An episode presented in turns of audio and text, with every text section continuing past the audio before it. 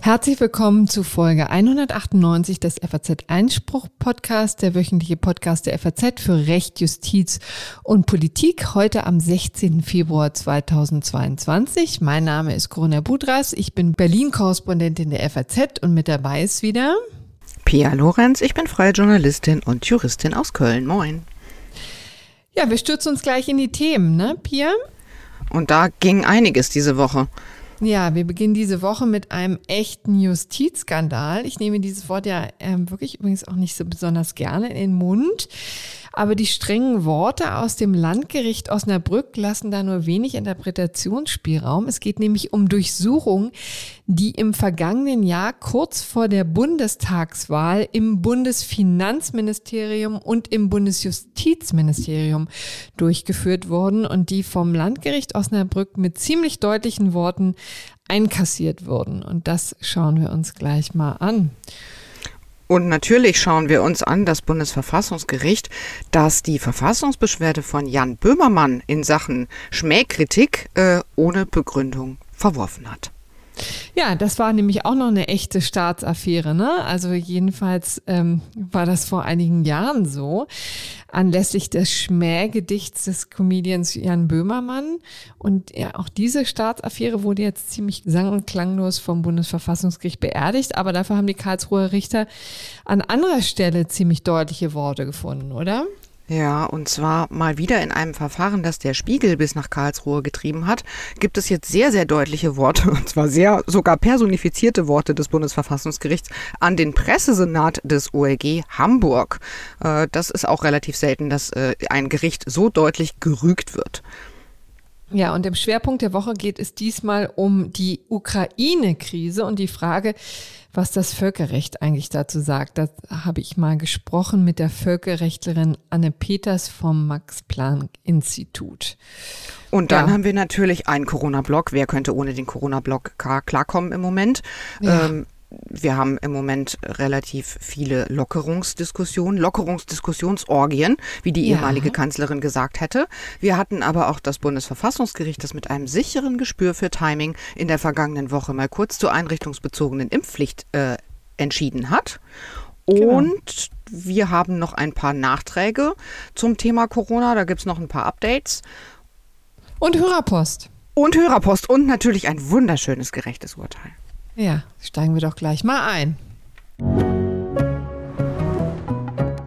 Und wir fangen an mit der Razzia im Bundesjustizministerium im vergangenen September, ganz kurz vor der Wahl. Du hast es schon gesagt, Corinna, es waren sehr deutliche Worte vom Landgericht Osnabrück, das den Durchsuchungsbeschluss aufgehoben hat, der dieser Durchsuchung zugrunde lag. Die Durchsuchung hat stattgefunden Anfang September, die Bundestagswahl genau. war Ende September. Und das Ganze ist nicht nur ein Justizskandal, sondern auch politisch extrem brisant. Ähm, mhm. Denn sowohl das durchsuchte Bundesministerium der Finanzen, das damals noch Olaf Scholz unterstand, als auch das äh, Bundesjustizministerium, wo damals Christine Lambrecht die Chefin war, waren natürlich zwei SPD-geführte Ministerien. Und es kam schon ja. damals recht schnell der Verdacht auf, ob denn eine Durchsuchung so wenige Wochen vor der Bundestagswahl nicht möglicherweise politisch motiviert sein könnte. Das hm. Bundesjustizministerium wollte sich das dann auch nicht gefallen lassen und hat Rechtsmittel eingelegt gegen die Durchsuchung. Das muss man in der Tat hier auch nochmal deutlich sagen. Ja, also Beschwerde hatte nur das Bundesjustizministerium eingelegt. Aber letztendlich, so wie ich die Entscheidung lese, zu der wir gleich kommen, des Landgerichts Osnabrücks, kann man gar nicht anders, als das im Grunde genommen auf beide Durchsuchungen äh, zu übertragen. Ja, also hier, wie gesagt, ist formell, das vielleicht als kleiner Disclaimer, nur immer vom Bundesjustizministerium die Rede, weil die eben die einzigen waren, die Beschwerde eingelegt haben. Ähm, aber das Ganze hat natürlich äh, für beide Relevanz. Vielleicht erst nochmal anfangen, Corinna, worum ging es denn damals eigentlich? Denn es ging ja eigentlich nicht darum, dass tatsächlich jemandem im Bundesfinanzministerium oder im Bundesjustizministerium äh, ernsthaft kriminelles Verhalten unterstellt worden wäre. Absolut.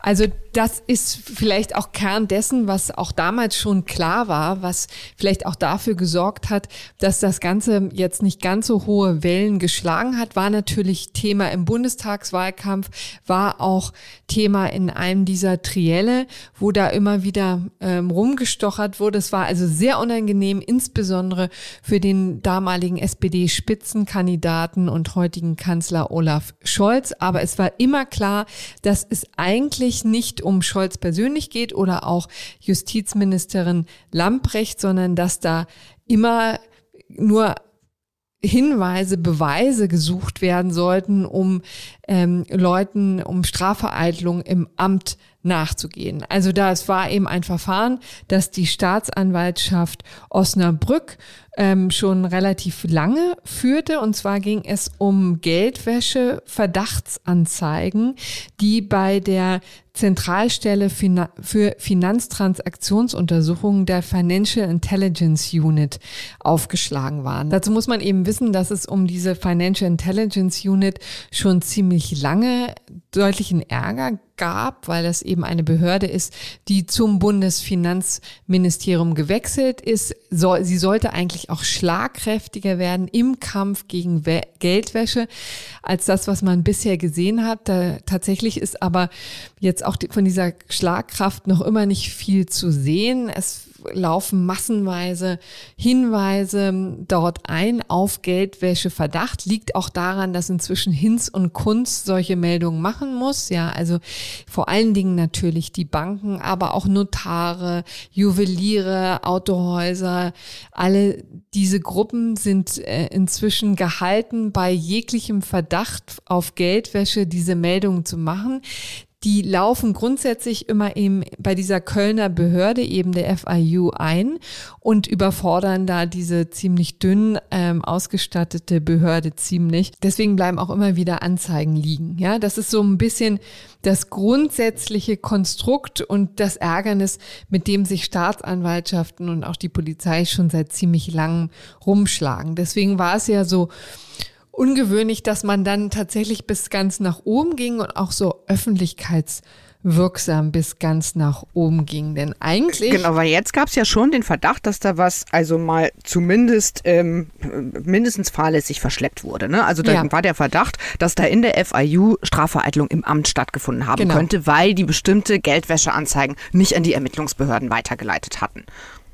Ja, das ist richtig. Und jetzt wollte man ja gar nicht sehen, ob tatsächlich Herr Scholz daran seinen unmittelbaren Anteil hatte, sondern es ging eigentlich nur darum, wie die obersten Behörden, also namentlich das Bundesfinanzministerium, aber auch im Zusammenspiel mit dem, mit dem Bundesjustizministerium, da diese ganze ähm, Geldwäscheeinheit sozusagen betreut, welche, äh, welche Anweisungen die denen an die Hand geben, wie mit solchen Weiterleitungen umzugehen ist. Also das war im Grunde genommen der Kern der Ermittlungen, die sich eben dann auch auf das Bundesjustizministerium und das Bundesfinanzministerium erstreckten.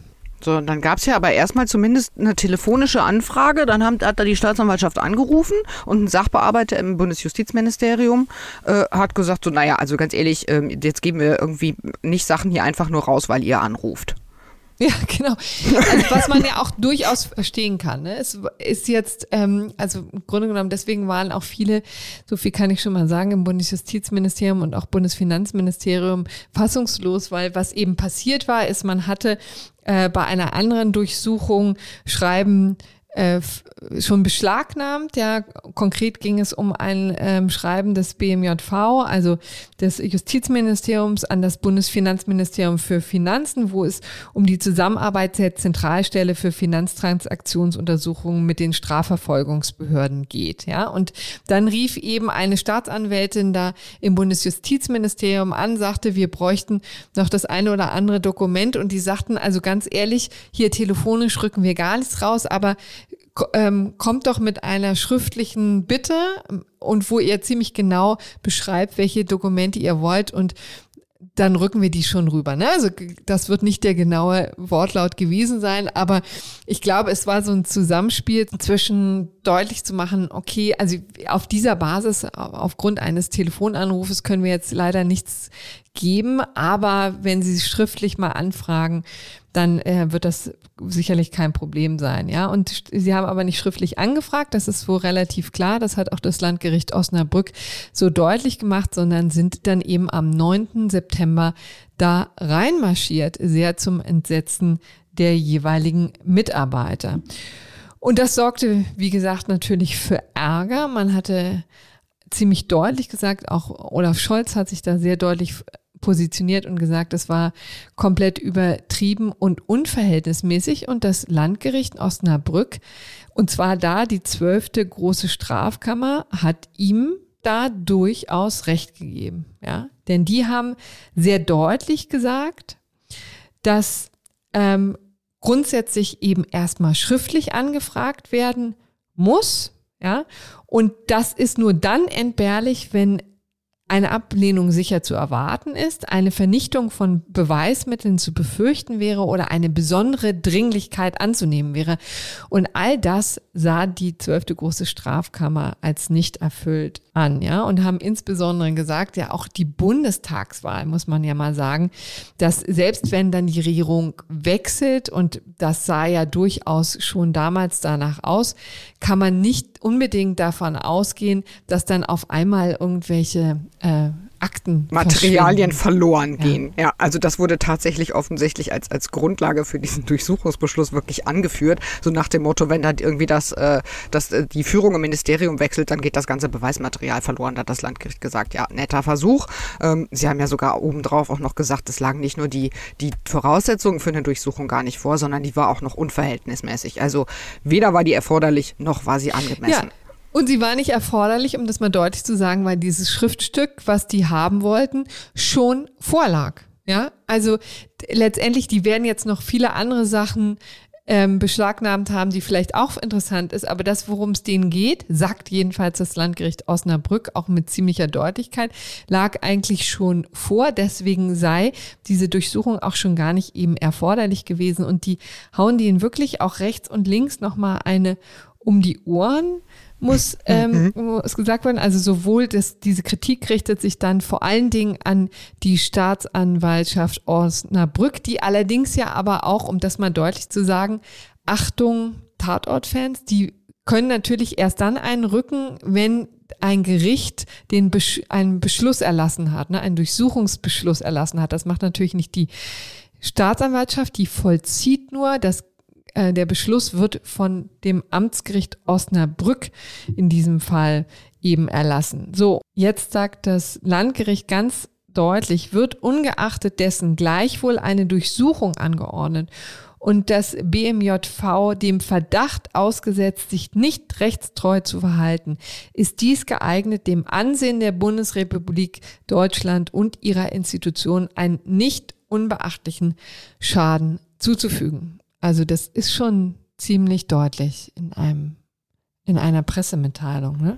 Ja, also das ist wirklich juristisch schon echt eine Ohrfeige, aber es ist ja auch vor allem politisch brisant, denn man muss als Hintergrund eben wissen, dass der Staatsanwalt, der diesen Beschluss beantragt hat, genauso wie die Richterin, die den Beschluss erlassen hat, beide Mitglieder der CDU sind. Und die Justizministerin in Niedersachsen, das ist die Barbara Havlitzer, ist auch von der CDU. Und so kam natürlich damals dieser Vorwurf auch sehr schnell auf, dass das alles politisch motiviert sei, weil ja eben diese beiden Ministerien SPD geführt waren. Hat mhm. das jetzt Konsequenzen, Corinna? Ich meine, die SPD ist nicht besonders amused im Moment, oder? Nee, also die wird das natürlich weitlich auswalzen. Davon kann man schon mal ausgehen. Die SPD Chefin Saskia Esken ist schon vorgeprescht und hat deutlich gesagt, da muss es Konsequenzen geben ähm, aus diesem Urteil. Ähm, es müsse geklärt werden, inwieweit die damalige und die jetzige CDU-Führung über die Vorgänge informiert waren. Dazu muss man ja auch sagen, dass die Staatsanwaltschaft grundsätzlich der Justizministerium unterstellt ist. Also dem jeweiligen Landesjustizministerium. Das sorgt auch immer wieder für einerseits Ärger oder auch Kritik oder eben für auch einen bösen Anschein, wie in diesem konkreten Fall. Also ist alles nicht besonders gut gelaufen, schreit auch nach äh, Aufklärung, nach einem Untersuchungsausschuss womöglich. Also die Grünen in Niedersachsen haben, glaube ich, auch schon gesagt, dass sie die, die Justizministerin auf jeden Fall befragen wollen. Also darüber, ob das Ministerium vielleicht falsch informiert worden ist, wie das künftig verhindert werden soll und so weiter. Also das dürfte definitiv noch ein Nachspiel haben. Bislang hat sich wohl noch niemand geäußert. Da kann man aber vielleicht noch einmal die Stellungnahme der Staatsanwaltschaft Osnabrück in diesem Zusammenhang erwähnen. Die hat sich nämlich auch auf diesen Beschluss des Landgerichts äh, Osnabrück geäußert, was wiederum auch sehr merkwürdig ist. Das passiert eigentlich selten, aber offensichtlich war die Watschen so schmerzvoll, dass man das nicht auf sich sitzen lassen wollte. Ja, und ähm, hier haben die nochmal betont, dass die Staatsanwaltschaft Osnabrück von einem möglichen Beweismittelverlust ausging. Dies gilt insbesondere für flüchtige Beweismittel wie elektronische Mitteilung. Und die Staatsanwaltschaft Osnabrück verwahrt sich auch gegen den Vorwurf des Landgerichts durch die Durchsuchung dem Gedankengut von sogenannten Reichsbürgern, Selbstverwaltern, Querdenkern, Corona-Leugnern und anderen Gegnern der derzeitigen Staats- und Gesellschaftsordnung Vorschub geleistet zu haben. Ja, also da hat die Staatsanwaltschaft sogar noch mal einen oben drauf gelegt, ja. Vielleicht also lassen das, wir das jetzt einfach mal so stehen. Genau. Das klingt nicht so, als wäre man sich da besonders einig. Aber soweit erstmal an dieser Stelle und jetzt gehen wir weiter zu der nächsten Staatsaffäre. Und das war jetzt wirklich eine Staatsaffäre. Äh, ich glaube, das ist sogar bei Wikipedia gelistet unter Böhmermann-Affäre, was jetzt vom Bundesverfassungsgericht äh, sehr schnell und sehr abschlägig beschieden wurde. Wir erinnern uns alle zumindest dunkel daran, dass äh, Jan Böhmermann im Jahr 2016 in seiner ZDF-Show seine sogenannte Schmähkritik vorgetragen hatte. Und zwar mhm. richtete die sich gegen den türkischen Präsidenten Erdogan. Und das Ganze zog sich jetzt über Jahre hin durch mehrere Instanzen. Jetzt hat das Bundesverfassungsgericht seine Verfassungsbeschwerde abgewiesen. Vielleicht fangen wir erst nochmal an und gehen nochmal zurück ins Jahr 2016. Was war da nochmal passiert? Worum ging es denn eigentlich? Das war in der Tat eine sehr interessante Gemengelage. Ähm, schon die Show von Böhmermann war ja eine Reaktion auf den Staatspräsidenten äh, Erdogan, weil dieser sich zuvor aufgeregt hatte über ein satirisches Lied in der NDR-Sendung Extra 3. Ja, da hatte er den deutschen Botschafter einbestellt in Istanbul und dem ordentlich die Leviten gelesen und auf diese Gemengelage, auf diese Situation hat Böhmermann mit seinem berühmten Schmähgedicht antworten wollen. So, und was war die Idee dahinter, dass man dem ähm, türkischen Staatspräsidenten mal zeigt, was sozusagen die Grenzen sind von der Meinungsfreiheit in Deutschland, auch die Satirefreiheit und dem, was dann aber nicht zulässig ist. Und das wurde eingebettet in dieser Show zusammen mit seinem Sidekick hat er eben erstmal eine kleine Einführung gegeben in sein Schmähgedicht und hat deutlich gesagt, das darf man eigentlich gar nicht hier in Deutschland sagen und hat es dann natürlich gerade deswegen doch gemacht. Ne? Also das wunderschöne Stilmittel der Paralypse. Ja, ähm, zu sagen, also hier wollen wir eigentlich gar nicht drüber reden, dürfen wir auch gar nicht, ne, aber machen es natürlich trotzdem.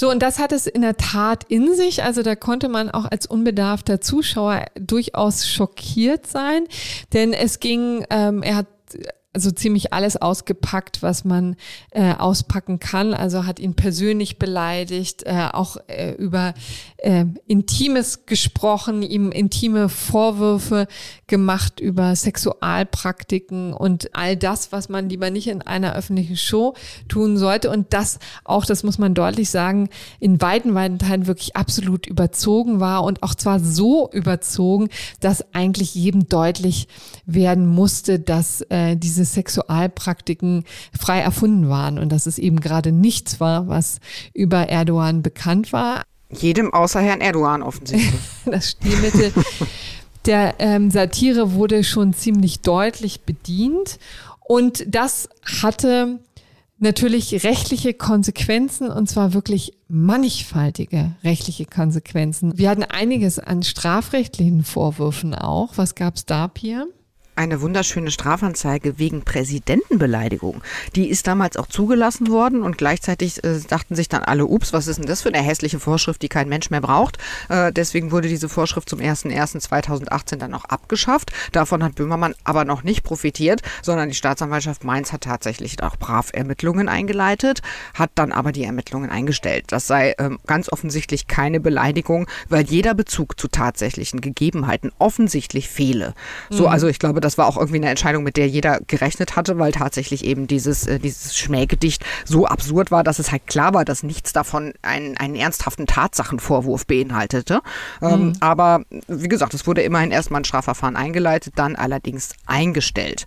Äh, schlimmer war dann der Zivilrechtsstreit, der folgte und der vor den Gerichten in Hamburg ausgetragen wurde. Ja.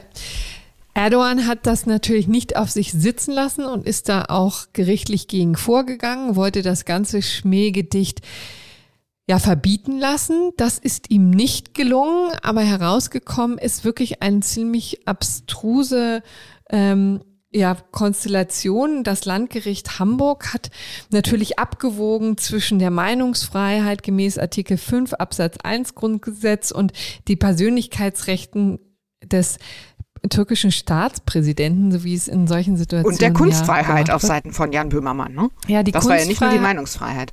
Wobei die Kunstfreiheit haben sie abgebügelt und haben gesagt, Ach, okay. ähm, das haben die bewusst offen gelassen, da es zu keiner anderen Entscheidung geführt hätte. Deswegen geht es eigentlich ganz oft immer nur um die Meinungsfreiheit, was natürlich Böhmermann und Co. wahrscheinlich auch sehr schade finden werden. Also insbesondere auch unser Feuilleton war natürlich ja sehr ähm, sehr enttäuscht darüber, dass jetzt auch zum Thema Kunstfreiheit nicht viel gesagt wird. Ganz im Gegenteil, der Land, der Richter am Landgericht ähm, wurde dann auch damit zitiert, dass er eigentlich die Kunstfreiheit in diesem Fall auch nicht verwirklicht sieht, weil die äh, Schöpfungshöhe fehlte. Also dieser ganze Streit wurde ausgeblendet, aber interessanterweise ist eben nicht das passiert, was äh, Herr Böhmermann und sein Anwalt Christian Scherz immer sehr gerne gehabt hätten, nämlich dass das gesamte Gedicht in seiner Gesamtheit auch mit der ganzen Vorgeschichte, auch mit dem Zwischengeplänkel. Es wurde ja immer wieder auch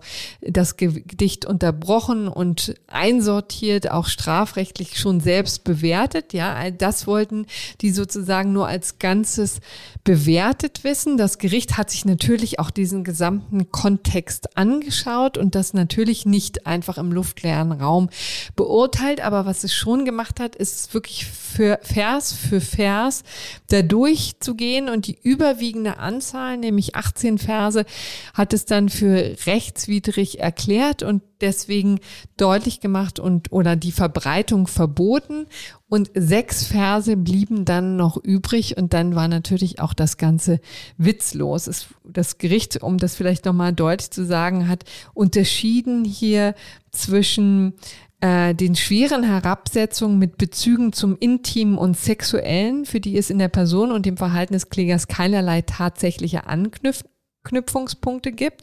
Und sie dienten auch tatsächlich allein dem Angriff auf die personale Würde und sind deswegen rechtswidrig. Das sind die 18 Verse, von denen ich schon sprach, die ich hier selbstverständlich nicht zitieren darf, aber die anderen Verse kritisieren tatsächliches Verhalten in satirischer Weise und seien daher hinzunehmen, ja.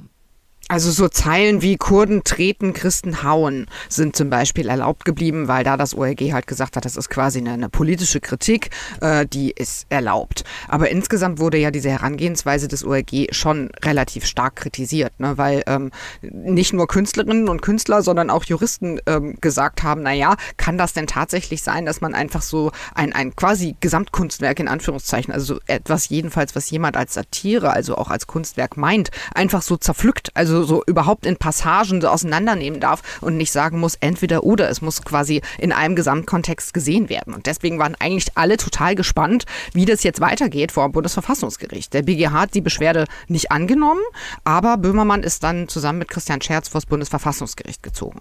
Und das hat dann jetzt am Freitag halt echt kurzen Prozess gemacht.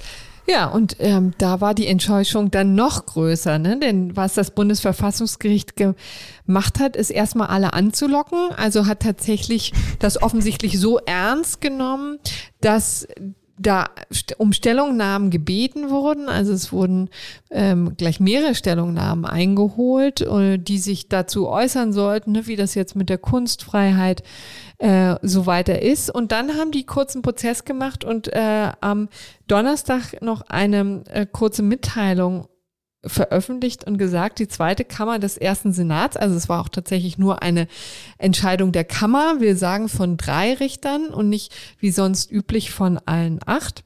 Die Verfassungsbeschwerde wird nicht zur Entscheidung angenommen, weil sie keine Aussicht auf Erfolg hat. Und das ist dann auch schon alles, eine Seite, mehr gibt es dazu von Karlsruhe nicht zu sagen. So. Und jetzt hat das natürlich auch Raum für Spekulationen geöffnet, weil viele gesagt haben, naja, warum macht ihr dann so überhaupt so ein Fass auf, ja, und fragt hier nach Stellungnahmen, wenn ihr das ohnehin absegnen oder ja, absegnen wollt, so war es ja, die haben ja tatsächlich auch das OLG Hamburg, das ja die letzte inhaltliche Entscheidung getroffen hat, damit abgesegnet.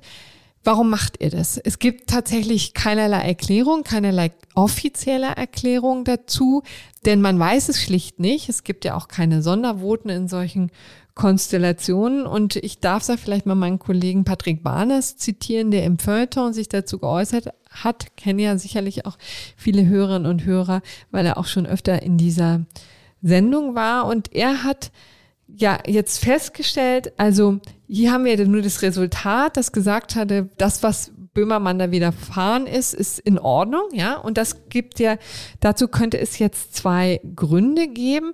Entweder ist man der Ansicht, dass die Hamburger Richter das Gericht zu Recht als Kette einzeln zu bewertender Meinungsäußerungen behandelt haben. Ja, dann wäre das so wie übrigens das häufig getan wird in äußerungsrechtlichen Auseinandersetzungen. Natürlich wird dann immer jedes einzelne äh, Satz, jeder einzelne Satz, fast schon jedes einzelne Wort getrennt äh, beurteilt und natürlich immer im Gesamtzusammenhang gesehen, aber durchaus auch für sich alleine stehend bewertet und dann entweder verworfen oder ähm, bestätigt. Aber ähm, das hat man. Aber ja wenn man die Kunstfreiheit mit einbeziehen genau. würde als Prüfungsmaßstab, würde das halt schon richtig eng. Ne? Also genau. da müsste man eigentlich das Gesamtkunstwerk in Anführungszeichen dann berücksichtigen. Richtig, so. Und also Barnas sagt eben entweder, die finden das in Ordnung, wie das gegangen ist, oder man folgt Böhmermann darin, dass sein Gedicht nur als Ganzes verboten werden könne und gibt bei der Abwägung zwischen Kunstfreiheit und Persönlichkeitsschutz dann aber der Ehre Erdogans den Vorrang. Ne? Das ist jetzt die Be Vermutung von Patrick Barners. Tja, und das wäre natürlich dann auch schon wieder politisch extrem heikel gewesen. Ne? Da hätte man im Grunde genommen das Fass auch wieder aufgemacht, von dem wahrscheinlich alle froh sind, dass es auch wieder zu ist. Also es ist so ein bisschen zweischneidiges Schwert. Ne? Das war ja eine unglaubliche Aufregung damals, eine große politische Verwicklung bis hin zu Bundeskanzlerin äh, Angela Merkel, die ja sich da auch sehr frühzeitig positioniert hatte, zugunsten von Erdogan gesagt hat, das sei bewusst verletzend. Damit wiederum hatte sie ja Böhmermann sehr vor den Kopf gestoßen. Also das war eine extrem Das hat sie ja auch später bedauert, ne? Ja. Also ich glaube, Jahre später hat sie dann gesagt, dass das sei ein Fehler gewesen. Ähm, aber jedenfalls war das wirklich eine Staatsaffäre damals. Und da ist es jetzt halt wirklich ein schon sehr, sehr unglückliches Ende, mal abgesehen, also ne, eben auch politisch gesehen, mal abgesehen von der juristischen Frage, dass man das doch gerne irgendwie aus Karlsruhe geklärt gesehen hätte, wie man eigentlich mit sowas umgehen sollte und ob man das tatsächlich so machen kann, dass man 18 von 24 Zeilen verbietet. In der Sache kann Jan Böhmermann natürlich jetzt noch zum EGMR gehen. Das halte ich jetzt auch nicht für ausgeschlossen, denn sein äh, quasi Promi-Anwalt Christian Scherz gilt da ja durchaus als sehr, sehr angriffslustig. Ähm, mhm. Das können die ja durchaus noch versuchen. Und dann brach aber natürlich in der vergangenen Woche schon auch eine sehr alte Diskussion sofort nämlich wieder los. Irgendwie müsste das Bundesverfassungsgericht nicht eigentlich auch solche ablehnenden Entscheidungen begründen. Das wollen wir jetzt hier wirklich nur ganz kurz anreißen. Das ist echt schon ein Klassiker. Also seit 1993 muss das Bundesverfassungsgericht ähm, es nicht mehr begründen, wenn es eine Verfassungsbeschwerde nicht zur Entscheidung annimmt. Ähm, und das sind halt auch wirklich viele, mindestens 77 Prozent der zurückgewiesenen Verfassungsbeschwerden und Anträge auf einstweilige Anordnung werden ohne Begründung abgelehnt. Tatsächlich dürfte der Anteil sogar noch höher liegen, mhm. weil so wie es jetzt im Fall Böhmermann passiert ist, wenn nämlich keine Aussicht auf Erfolg drin steht, dann ist das aus Sicht des Bundesverfassungsgerichts schon eine Begründung. So, ja. nach dem Motto, wir haben es uns ja angeschaut. Das ist alles irgendwie seit jeher schon echt umstritten, weil ja eben auch gerade das Bundesverfassungsgericht so als Bürgergericht gilt. Und dann kann man natürlich schon sagen, naja, was ist denn das bitte für eine Art irgendwie, damit seinen Bürger dann umzugehen, wenn man sagt, wir nehmen das nicht zur Entscheidung an, Punkt, geh weg. Ne? Mhm. Ähm, Zuletzt wollte die AfD das ändern lassen das war, ich glaube, 2018 oder 2019. Die hat aber wirklich nicht den Hauch irgendwie von, von Zustimmung aus anderen Parteien dafür bekommen. Das Argument ist immer, dass das Bundesverfassungsgericht überlastet ist. Da kommt eben echt viel an. Und vor allem kommt da auch sehr viel Mist an, weil es da ja keinen Anwaltszwang gibt.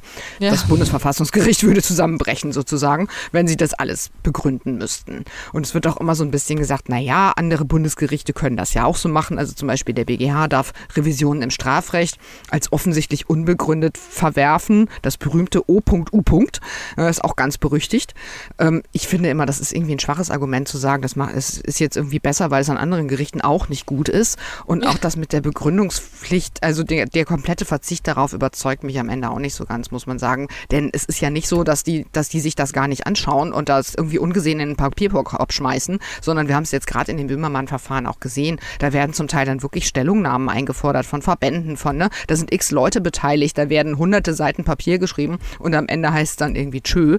Ja, ähm, das ist halt irgendwie merkwürdig. Man könnte sich einfach dann hinsetzen und eine DIN A4-Seite das schon dazu schreiben, wenn man es sowieso schon geprüft hat. Aber gut, ich glaube, es wird nicht passieren. Es würde mich sehr, sehr wundern, wenn sich da etwas ändern würde, selbst wenn es Jan Böhmermann betrifft.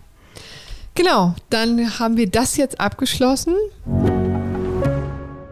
Und jetzt kommen wir ja, zu anderen klaren Worten, die wiederum das Bundesverfassungsgericht sehr wohl. Genau, da hat es mal kann. was gesagt. Ja, genau, die können sehr deutlich sein, wenn sie wollen, in gleich zwei Verfahren, die wir heute noch für euch haben. Das erste ist ähm, das vorhin schon im Intro angedeutete Verfahren, das vom Pressesenat in Hamburg kommt. Und da ist das Bundesverfassungsgericht richtig böse geworden. Da hat, weil nämlich das, Bund, das ähm, OLG Hamburg, man muss wirklich sagen, schon wieder eine einstweilige Verfügung erlassen hat, in diesem Fall gegen den Spiegel ohne den Spiegel zuvor anzuhören und ihm Gelegenheit zur Stellungnahme zu geben. Und das Bundesverfassungsgericht will daraus sogar jetzt schon unmittelbare Konsequenzen ziehen. Bei diesen Sachen geht es fast immer um Pressesachen. Hier ging es um ein um eben Spiegel Online und die wurden in Anspruch genommen von einem Kreuzfahrtunternehmen. Spiegel Online hatte irgendwie ein Interview veröffentlicht, ein kritisches Interview zum Thema Kreuzfahrten, ist ja derzeit ein hippes Thema und da wurde eben auch dieses Unternehmen erwähnt, das passte denen nicht. Also haben die Spiegel Online eine Abmahnung geschickt äh, mit Unterlassungserklärung und der Spiegel hat aber gesagt, nö, machen wir nicht, wir, wir fühlen uns hier im Recht. So, weit, so normal. Aber dann ging's los. Dann ist das Kreuzfahrtunternehmen zu Gericht gezogen, zum Landgericht und hat gesagt, hier, ähm, wir hätten gerne irgendwie, dass ihr den Spiegel da, dem Spiegel das verbietet. Und das Landgericht hat gesagt, nö, also so wie du deine Anträge hier formuliert hast und was du in der Sache haben willst, gibt's nicht. Keine Aussicht auf Erfolg. Daraufhin hat das Unternehmen seine Anträge umgestellt. Zwei Hilfsanträge gestellt, tralala. Das Landgericht auch im zweiten Anlauf, nö, immer noch nicht. Wir weisen deinen Antrag zurück. Das Unternehmen geht zum OLG Hamburg. Und das OLG sagt dann auch, wir würden nur einem ganz bestimmten Antrag stattgeben. Die haben den also quasi den, den richtig zu stellenden Antrag, mit dem sie dann Erfolg haben können, quasi rein diktiert. Also hat das Unternehmen Klingt alle seine schon Anträge. wirklich merkwürdig, ne? Ja, das Unternehmen hat dann die anderen Anträge zurückgenommen, hat diesen einen Antrag stehen lassen, dem hat das ORG auch stattgegeben und im einstweiligen Rechtsschutz dann bestimmte Passagen dieses Spiegelinterviews untersagt. Und nochmal, von dem ganzen Tamtam, das sich über Wochen zog, wusste der mhm. Spiegel nichts.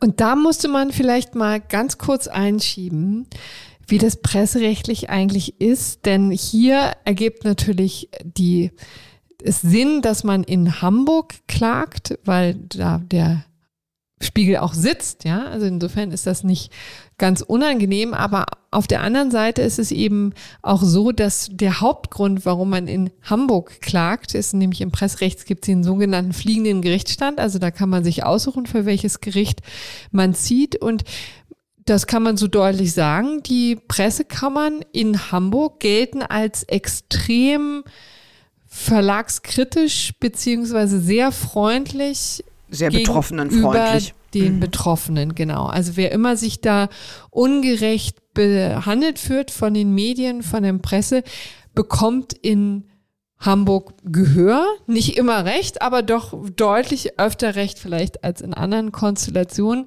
Jedenfalls ist das ein offenes Geheimnis, kann man sagen. Ne? Und auch diese und auch diese Konstellation spricht ja sehr dafür, dass man hier dem betroffenen Unternehmen die Sache sehr erleichtern wollte.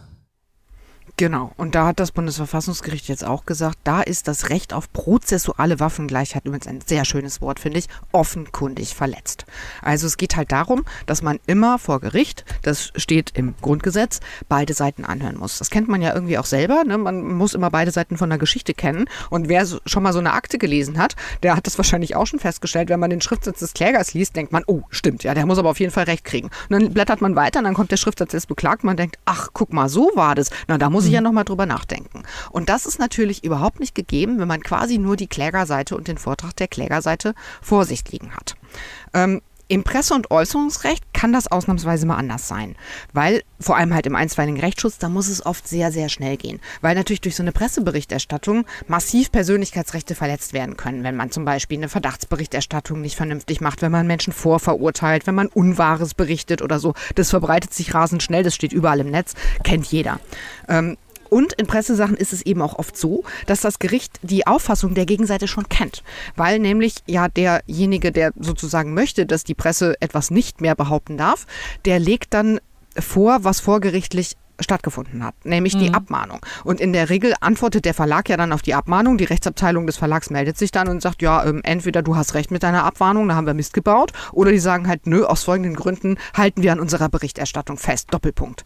Und wenn das dann alles dem Gericht ordnungsgemäß vorgelegt wird und wenn da auch nicht viel Zeit dazwischen vergeht und dazwischen nichts passiert, dann kann es in Ausnahmefällen mal sein, dass in solchen Pressesachen, wenn es dann wirklich super dringend ist und ähm, Betroffenenrechte sehr massiv ähm, beschränkt wurden, dass dann direkt mal eine einstweilige Verfügung erlassen werden kann, ohne dass das Medium angehört wird. In diesem Fall war das natürlich absolut nicht so eine Konstellation. Mhm. Denn dem Gericht lag ja gerade nicht alles vor, sondern der Spiegel hatte sich geäußert zu dieser allerersten Abmahnung und dann haben die ja wochenlang erst mit dem Landgericht und dann mit dem ORG hin und her diskutiert, was man denn jetzt wohl eigentlich kriegen würde als Unternehmen. Und dieses Unternehmen konnte schön sich dann den Antrag so zurechtbasteln, bis es dann echt sicher sein konnte, dass das Gericht das auch mitgeht, sogar in der zweiten mhm. Instanz. Und der Spiegel wusste wusste von gar nichts. Also die wussten nicht, dass da womöglich jetzt völlig andere Argumente auf dem Tisch liegen, dass auch vielleicht völlig andere Forderungen gestellt wurden. Denn wenn man seine Anträge umstellt, dann heißt das ja in der Regel auch, dass man ganz was anderes haben will. Ne? Mhm. Also vielleicht eben nicht mehr, macht, macht das ganze Interview weg und stell das richtig, sondern zum Beispiel sowas wie, wir möchten gerne eine Stellungnahme dazu eingefügt haben oder ähm, stell mal die Quelle da. Ne? Das kann halt was völlig anderes sein. Ist halt blöd, wenn man das als Spiegel irgendwie nicht weiß. Und wie hat jetzt das Bundesverfassungsgericht reagiert? Ja, die haben gesagt, irgendwie, äh, uns reicht das jetzt hier. Äh, das war halt offenkundig eine Verletzung des, des Rechts auf Gehör. Und ähm, die werden jetzt sehr deutlich, weil sie sich praktisch in dem gesamten in dem gesamten Beschluss selbst wiederholen. Denn schon im Jahr 2018 und auch in dem Verfahren des Spiegel hat das Bundesverfassungsgericht gesagt, es gibt keine einstweilige Verfügung ohne Anhörung, auch nicht, wenn es schnell gehen muss, sondern nur in absoluten Ausnahmefällen. Dasselbe hat das Bundesverfassungsgericht im Jahr 2020 noch dreimal gesagt, keine einstweilige Verfügung ohne Anhörung. Und ähm, das hat das Bundesverfassungsgericht jetzt halt schon viermal gesagt. Und jetzt sagen die Karlsruher Richter sehr, sehr deutlich, das reicht uns jetzt hier. Und da kommen echt krasse Sachen. Die Stellungnahme des Pressesenats des OLG Hamburgs mache deutlich, ich zitiere, dass bei diesem offenbar Missverständnisse hinsichtlich der Anforderungen der prozessualen Waffengleichheit bestehen, heißt es da in dem Beschluss wörtlich, und ein einseitiges Geheimverfahren über einen mehrwöchigen Zeitraum, in dem sich Gericht und Antragsteller über Rechtsfragen austauschen, ohne den Antragsgegner in irgendeiner Form einzubeziehen, ist mit den Verfahrensgrundsätzen des Grundgesetzes unvereinbar. Bam. Ne, also schlimmer geht's eigentlich gar nicht. Und das Bundesverfassungsgericht sagt dann am Ende tatsächlich noch, wir weisen explizit den Pressesenat des ORG Hamburg darauf hin, dass die Gerichte an die Rechtsprechung des Bundesverfassungsgerichts gebunden sind. Also das ist natürlich wirklich eigentlich atemberaubend selbstverständlich, dass man sowas betonen muss, ist natürlich echt schon eine Klatsche für das Gericht.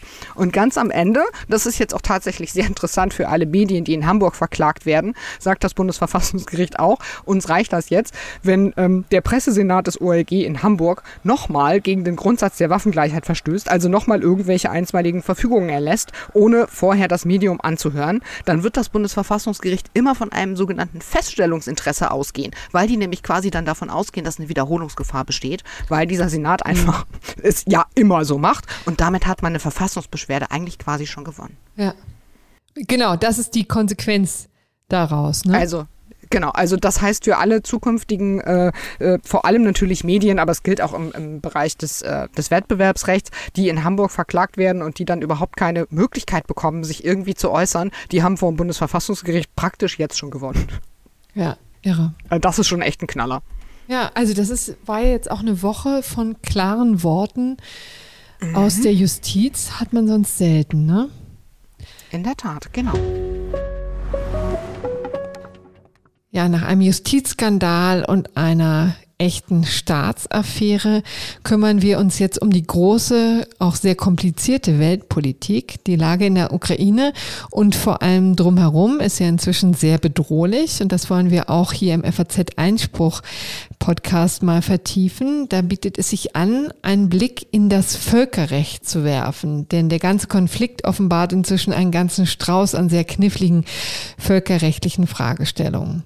So, und dazu habe ich mir diesmal Verstärkung vom Max-Planck-Institut für ausländisches öffentliches Recht und Völkerrecht geholt und ich begrüße jetzt sehr herzlich Frau Professor Dr. Anne Peters. Sie ist Direktorin am Max-Planck-Institut und gehört zum Netzwerk Max Planck Law. Frau Peters, Sie haben vor kurzem im FAZ Einspruch Magazin einen Artikel veröffentlicht unter dem sehr klaren Titel Russland verletzt schon jetzt das Völkerrecht. Den verlinken wir natürlich auch sehr gerne in unseren Show Notes. Aber klären Sie uns auf, was meinten Sie damit konkret? Ähm, in der Charta der Vereinten Nationen ist als ganz wichtiges und grundlegendes Prinzip unserer heutigen Völkerrechtsordnung das Gewaltverbot festgeschrieben.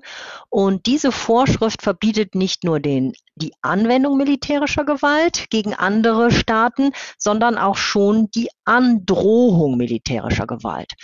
Und das Verhalten von Russlands erfüllt die Voraussetzungen einer solchen Drohung mit rechtswidriger Anwendung militärischer Gewalt. Und das ist ja schon das, was wir jetzt gerade sehen. Also 100.000 Soldaten vor der Grenze der Ukraine ist sozusagen ein Wink mit dem Zaunpfahl und weit mehr als das, das könnte eine Drohung mit Gewalt sein. Verstehe ich Sie da richtig?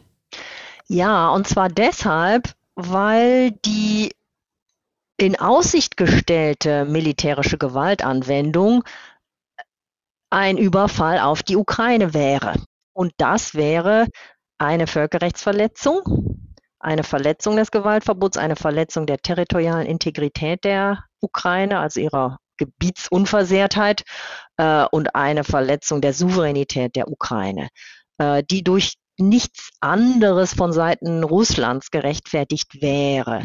Und da die Androhung zwar nicht ausdrücklich von Russland so ausgesprochen wurde. Ja, also Putin hat nicht angekündigt, er würde jetzt morgen die Ukraine überfallen. Aber diese Drohung ergibt sich aus dem Verhalten. Ne? Das nennen wir konkludente äh, oder implizite Drohung ist vorhanden. Die ergibt sich aus den Umständen. Und es ist ja auch aus den Umständen ersichtlich, dass Russland damit auch etwas bezweckt, also die Ukraine und vielleicht auch andere Staaten äh, zu einem erwünschten Verhalten zwingen möchte mit dieser militärischen Drohung. Sie haben es eben gerade schon erwähnt. Präsident Putin kann das eigentlich gar nicht rechtfertigen, aber er könnte es ja trotzdem versuchen. Das mutmaßen jedenfalls viele. Gäbe es denn da verschiedene Möglichkeiten, die er ansprechen könnte? Hier eben auch zum Beispiel über das Recht auf Selbstverteidigung in Artikel 51 der UN-Charta? Ja, das, was Sie ansprechen, das Selbstverteidigungsrecht, das ist neben der Autorisierung durch den Sicherheitsrat die wichtigste Ausnahme oder Durchbrechung des Gewaltverbots. Ein Staat darf militärische Gewalt anwenden, wenn er selber mit einem bewaffneten Angriff überzogen wird. Die Voraussetzung wäre also, dass, dass gegen Russland ein bewaffneter Angriff im Gange ist oder konkret droht. Das ist aber in keiner Weise ersichtlich.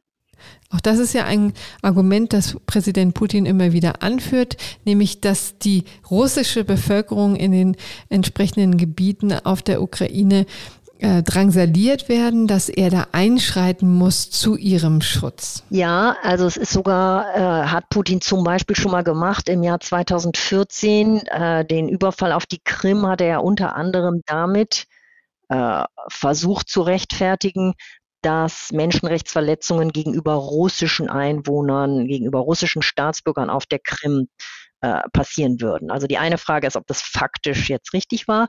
Die andere Frage ist, äh, ob so etwas dann tatsächlich rechtlich eine Rechtfertigung für militärisches Eingreifen geben würde. Und da gibt es tatsächlich äh, ein kleines Fenster. Also es gibt diese Konstellation, dass ein Staat zur Evakuierung seiner Staatsangehörigen im Ausland militärisch punktuell eingreifen darf. Das hat zum Beispiel Deutschland äh, auch gemacht ähm, in Syrien. Äh, das sind aber so rechtfertigbar sind nur so Blitzaktionen, äh, wo einfach da Militär eingeflogen wird, die Staatsangehörigen evakuiert werden und dann wieder raus. So war es dann auch in Syrien? Das war diese Aktion Pegasus, die hat auch dann zu verfassungsrechtlichen Fragen geführt, äh, wenn es allbedürftig ist, ob der Bundestag, der Deutsche Bundestag, äh, dann wieder dann informiert werden muss. Das hat auch ein Bundesverfassungsgerichtsbeschluss dazu dann gegeben. Wie ist denn die Lage in den Volksrepubliken Luhansk und Donetsk? Dort sind ja prorussische Separatisten am Werk und es gibt schon seit Jahren einen offenen und auch gewalttätigen Konflikt. Beeinflusst das die Situation in völkerrechtlicher Sicht? Ja, und zwar deshalb, weil, glaube ich, jetzt die Staatengemeinschaft aus dieser Situation gewisse Lehren zieht und äh, eine Wiederholung vielleicht vermeiden will. Äh, formal gesehen ist jedenfalls klar, dass diese Gebiete weiterhin unter der Souveränität der Ukraine stehen, also aus völkerrechtlicher Sicht ukrainisches Gebiet sind, wenn auch unter völkerrechtswidriger russischer militärischer Besetzung. Wobei Russland ja am Anfang auch und auch jetzt noch immer wieder leugnet, dass es da äh, involviert ist. Sie erinnern sich, dass im Jahr 2014 nur erstmal von grünen Männchen die Rede war, also russische Soldaten ohne Hoheitszeichen. Sagen Sie, spielt eigentlich eine Rolle, dass Präsident Putin ja auch immer wieder argumentiert, ich werde hier dadurch bedroht, dass die NATO sich immer weiter Richtung Osten ausdehnt. Ist das völkerrechtlich zu bewerten? Also die NATO ist eine internationale Organisation, die als Hauptaufgabe hat die Verteidigung gegen militärische Angriffe von außen ist nach dem Zweiten Weltkrieg gegründet worden und hat in den 1990er Jahren auch so einen gewissen Aufgabenwandel durchgemacht, äh, dass auch sogenannte Out-of-Area-Einsätze erlaubt werden und auch ähm, Reaktionen gegen neuartige Bedrohungen, zum Beispiel Terrorismus. Aber im Prinzip ist es ein Verteidigungsbündnis und der Kern dieses Verteidigungsbündnisses ist die äh, Beistandspflicht, wenn nach Artikel 5 NATO-Vertrag ein Mitglied der NATO angegriffen wird von einem Nichtmitglied, zum Beispiel Russland, dann sind die anderen Mitglieder zum Beistand verpflichtet.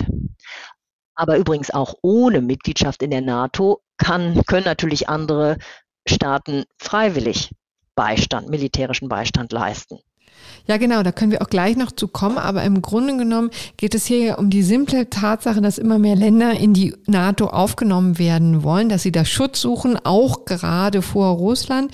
Und da kann ja nur nicht umgekehrt Russland kommen und ins Feld führen, dass da irgendeine Art von Bedrohung ähm, von der NATO ausgeht, weil die sich immer mehr ausbreitet. Nur um das nochmal klarzustellen. So geht's nicht, oder? Wir hatten ja eben schon festgehalten, dass äh, Russland nur zur Selbstverteidigung berechtigt wird durch einen bewaffneten Angriff oder durch einen unmittelbar bevorstehenden bewaffneten Angriff. Und die Existenz der NATO und auch die Ausdehnung der NATO die ja ein Verteidigungsbündnis ist, stellt keinen solchen bewaffneten Angriff dar.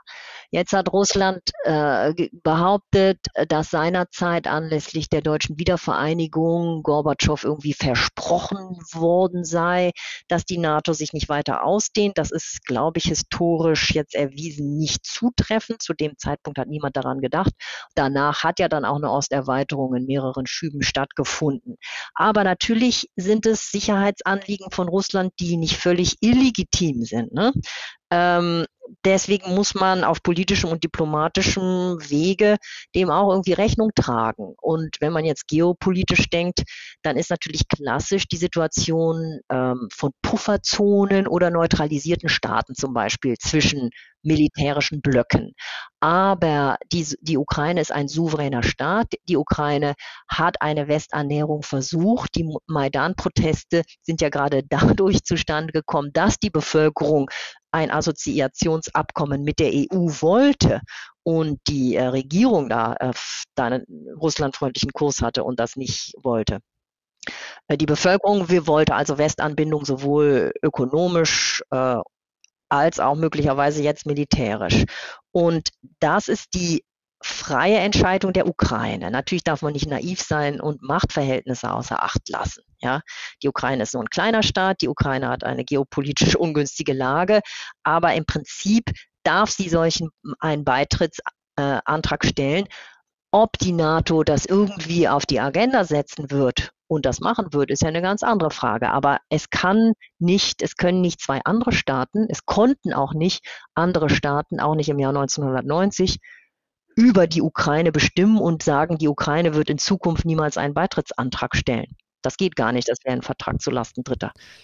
Ja, in der Tat. Also, um das vielleicht ein für alle Mal aus dem Weg zu räumen, weil das immer wieder ins Feld geführt wird, das ist natürlich von geostrategischer und auch machtpolitischer Bedeutung. In dieser Hinsicht äh, muss man es natürlich berücksichtigen, aber es spielt völkerrechtlich einfach überhaupt gar keine Rolle. Kann man das so sagen? Ja, vielleicht kann man, man muss natürlich schon, darf man das Völkerrecht nicht nur so aseptisch abgetrennt von den politischen Verhältnissen sehen. Ne? Denn dann wäre das Völkerrecht ja wiederum auch das Papier nicht wert, auf dem es steht. Ne? Wenn man sagt, ja, wir haben hier die Theorie äh, und andererseits die Praxis ist aber nicht so. Also das, das Recht selber muss, muss den Gegebenheiten auch Rechnung tragen, aber die Souveränität und damit die Bündnisfreiheit von Staaten ist wirklich ein Grundprinzip geht ja an die wirklich grundlegende äh, Selbstbestimmung und Selbstorganisation. Und so etwas einem Staat abzusprechen, äh, das ist nicht möglich. Ne? Selbst wenn er dann in real vielleicht gewisse Dinge nicht realisieren kann. Aber das ist dann eben Handlungssache und kann sich ja auch je nach Situation ändern. Ja, Sie haben es eben schon gesagt, also die Ukraine ist kein Mitglied der NATO, deswegen läge auch kein sogenannter Bündnisfall vor, wenn jetzt äh, Putin sich doch entschließt, die Ukraine anzugreifen. Es hat ja ohnehin auch nur ein einziges Mal in der Geschichte der NATO einen solchen Bündnisfall gegeben, nämlich in Bezug auf die Anschläge auf die Vereinigten Staaten vom 11. September. Können andere Staaten aber beispringen, wenn sie denn wollen? Sie haben es eben schon angedeutet. Freiwillig kann man zur Hilfe eilen, oder? Ja, und zwar unter der Überschrift kollektive Selbstverteidigung oder Verteidigungshilfe. Artikel 51 der UN-Charta berechtigt jeden Staat zur Selbstverteidigung, wenn ein bewaffneter Angriff droht oder ganz unmittelbar bevorsteht. Und zwar individuell und kollektiv. Beispielsweise haben äh, Staaten wie die USA, andere und auch Deutschland im Jahr 2014 dem Irak militärisch beigestanden, als der Irak in einem offiziellen Brief an den UN-Sicherheitsrat und äh, an andere Staaten um Hilfe gebeten hat gegen den islamischen Staat. Also kollektive Selbstverteidigung ist möglich und erlaubt. Jetzt würde ich gerne noch einen Blick zurückwerfen auf das Jahr 2014 und was damals geschah. Damals hatte Russland ja die Krim annektiert, die Halbinsel, die zur Ukraine gehört. Damals war die Sachlage aber eine ganz andere. Alles geschah in einer Nacht- und Nebelaktion und deshalb auch wirklich ganz anders als heute. Vielleicht um das nochmal klar zu sagen, wie war dieses Manöver damals völkerrechtlich zu bewerten? Also die russische Föderation hatte aufgrund von vertraglichen Abmachungen eine gewisse Zahl von Militär stationiert auf der Krim, hat aber dann diese Zahl vertragswidrig erhöht, hat dann unter Aufbau dieser militärischen Drohkulisse auf der Krim eine Volksabstimmung, ein Referendum durchgeführt, sehr schnell organisiert mit nur zwei Wochen Vorbereitungszeit und eben vor dieser militärischen Drohkulisse. Und in dieser Volksabstimmung hat sich dann eine überwältigende Mehrheit für den Anschluss an Russland ausgesprochen. Dieses Referendum äh, war aber aus völkerrechtlicher Sicht ungültig. Das hat die UN-Generalversammlung danach auch so erklärt. Unter anderem deshalb, weil eben gar keine, äh, weil die internationalen Standards hier nicht eingehalten wurden. Zum Beispiel waren keine internationalen Beobachter zugelassen. Es war nicht vernünftig vorbereitet und es war vor allen Dingen unter militärischer Drohung. Ähm, daraufhin hat sich dann die Krim auf diesen, auf der Basis dieser sozusagen fehlerhaften Abstimmung für unabhängig erklärt und ist dann einen Tag später hat dann die Krim einen Beitritts- oder Eingliederungsvertrag in die russische Föderation geschlossen und dann sind automatisch alle Bewohner der Krim russische Staatsbürger geworden. Die hatten nur einen Monat Zeit, um sich dagegen auszusprechen und mussten es dann auch deponieren bei Behörden, die teilweise dann auch nicht zugänglich waren. Viele hatten dann sicherlich auch Angst. Deswegen haben wahrscheinlich, ich habe die genauen Zahlen nicht vorliegen, nur wenige dann dafür optiert, äh, doch ukrainische Staatsbürger zu bleiben. Aber die UN-Generalversammlung hat klar gesagt, dass das ungültig ist, dass es rechtswidrig ist, dass alle anderen Staaten das nicht anerkennen dürfen.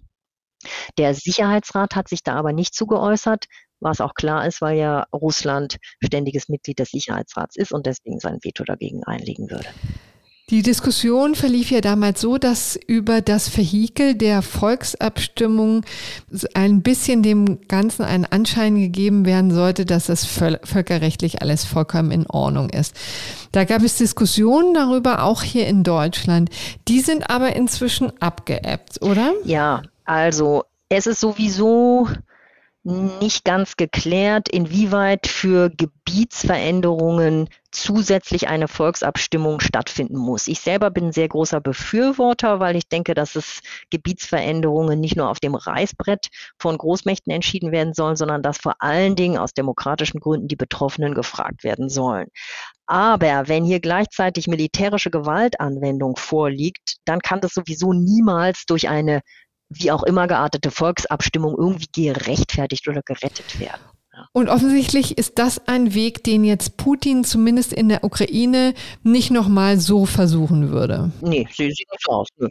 Außerdem würde sich auch die Mehrheitsbevölkerung, also die Bevölkerung in der Krim war ja sehr stark russisch bevölkert, was letztlich auch eine Nachwehe noch der sowjetischen Bevölkerungsumsiedlungspolitik ist. Ne? Die ursprünglichen Einwohner, die Krim-Tataren, die waren sowieso schon vorher in alle Winde zerstreut und verschleppt und umgesiedelt worden. Die haben sich dann zwischendurch auch nochmal zu Wort gemeldet äh, und gesagt, dass sie natürlich sowieso gar nicht damit einverstanden wären. Aber davon gibt es dann nur ganz wenige noch vor Ort. Gucken wir zum Schluss nochmal auf die Waffenlieferungen, die ja auch umstritten sind. Gerade hier in Deutschland natürlich.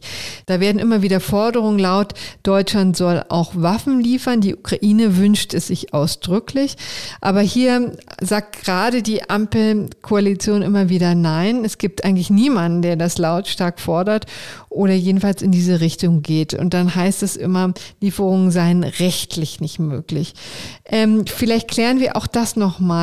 Stimmt das tatsächlich? Sind Lieferungen von Waffen an die Ukraine rechtlich gar nicht möglich? Nee, das ist nicht zutreffend. Ähm, der Ausgangspunkt ist, dass das deutsche Grundgesetz ähm, Angriffskriege verbietet, aus der historischen Erfahrung heraus. Nach dem Zweiten Weltkrieg ist ja das Grundgesetz erlassen worden und in derselben Vorschrift, die Angriffskriege verbietet, wird auch gesagt, dass zur Kriegführung bestimmte Waffen nur mit Genehmigung der Bundesregierung hergestellt, befördert und in Verkehr gebracht werden. Das Nähere regelt ein Bundesgesetz und das Bundesgesetz ist das Kriegswaffenkontrollgesetz. Also es gibt relativ strenge Genehmigungspflichten. Ähm, aber andererseits haben wir ja eben gesagt, dass das Völkerrecht es der Ukraine erlaubt, um Hilfe zu bitten, um militärische Hilfe zur kollektiven Selbstverteidigung und dass Deutschland solche militärische Hilfe zur Selbstverteidigung auch leisten darf. Und dann kann man sagen, erst recht dürfen auch Waffen geliefert werden. Deutschland dürfte sogar militärisch in die Ukraine gehen, nur zu Verteidigungszwecken natürlich. Und daher kommt auch so ein bisschen im Diskurs, glaube ich, die Rede von den Defensivwaffen, weil es immer im Rahmen der Verteidigung sein muss. Zum Zwecke eines Angriffskrieges dürften keine Waffen geliefert werden. Es gibt allerdings, ähm, es gibt eine ganz andere Diskussion, die eigentlich in der Situation hier keine Rolle spielt, nämlich die Lieferung an Regime, die selber ihre eigene Bevölkerung unterdrücken und die Waffen zu interner Repression, Menschenrechtsverletzungen einsetzen und so weiter. Und da gibt es einen gemeinsamen Standpunkt ähm, des Europäischen, des Rates der Europäischen Union. Und es gibt auch einen Vertrag, der im Rahmen der Vereinten Nationen geschlossen wurde, der Arms Treaty. Und der ist zu Weihnachten 2014 in Kraft getreten. Und der sagt, er, der sagt klar, dass Waffen nicht geliefert, der will erstmal äh, illegale, die ganzen illegalen Waffenverschiebungen sollen ähm, dadurch geächtet werden und die Staaten, die Mitgliedstaaten dieses Vertrags werden dazu verpflichtet, überhaupt erstmal Kontrollregime einzuführen und so weiter, was ja Deutschland schon hat. Und dann wird gesagt, es dürfen keine Waffen geliefert werden, äh, wenn der Lieferant schon weiß, dass die Waffen dafür verwendet werden, dass schwerste Menschenrechtsverletzungen und schwerste Kriegsverbrechen begangen werden. Und wenn die, der konkrete Verdacht besteht, dass die Waffen verwendet werden zu Menschen, mit Menschenrechtsverletzungen äh, der Einsatz einhergeht, dann müssen die Staaten das besonders prüfen. Das sind also die rechtlichen Regelungen und die, das trifft gar nicht die Situation, um die es hier geht, ja. Die Ukraine will sich nur vorbereiten gegen einen möglichen Angriff. Ist kein Regime, was gerade die Waffen benutzt, um seine eigene Bevölkerung zu drangsalieren. Absolut. Also rechtlich gibt es da keinerlei Hürden, die Waffenlieferungen im Weg stehen würden, aber politisch ist das Ganze natürlich extrem heikel, extrem umstritten. Frau Professor Peters, ich danke sehr herzlich, dass Sie uns hier die völkerrechtliche Sicht der Dinge dargestellt haben. Besten Dank. Ja, vielen Dank, Frau Budras, für das Gespräch. Ja, von dem internationalen Parkett und dem Völkerrecht kommen wir jetzt wieder in die Niederung der Corona-Maßnahmen und der Politik. Da kann man jetzt festhalten, dass die Lockerungsdiskussionsorgien begonnen haben oder beginnen werden. Nö, begonnen haben, kann man schon so sagen. Ne? Also die Länder haben ja schon äh, munter 2G fallen lassen in vielerlei Hinsicht. Es wird auch in den kommenden Wochen noch mehr werden und wir werden womöglich tatsächlich am 19. März dann ähm, den einen kleinen Freedom Day zumindest haben. Also das werden wir mal sehen, wie das sich jetzt gestaltet in den nächsten Wochen. Ne? Wir haben ja heute die Bund-Länder, ähm, das Bund-Länder-Treffen wieder, wo ein Fahrplan beschlossen werden soll. Aber die Dynamik ist ja inzwischen wirklich so schnell, dass ich mich jetzt hier gar nicht mehr traue, irgendetwas äh, zu prognostizieren. Deswegen wollten wir diesen Teil relativ kurz halten und dann aktuell darauf antworten und das aufgreifen, wenn es denn soweit ist. Aber wir haben jetzt noch das Bundesverfassungsgericht zur einrichtungsbezogenen Impfpflicht. Das kam letzte Woche sehr gut zu Pass, hat aber auch so manchen enttäuscht, ne?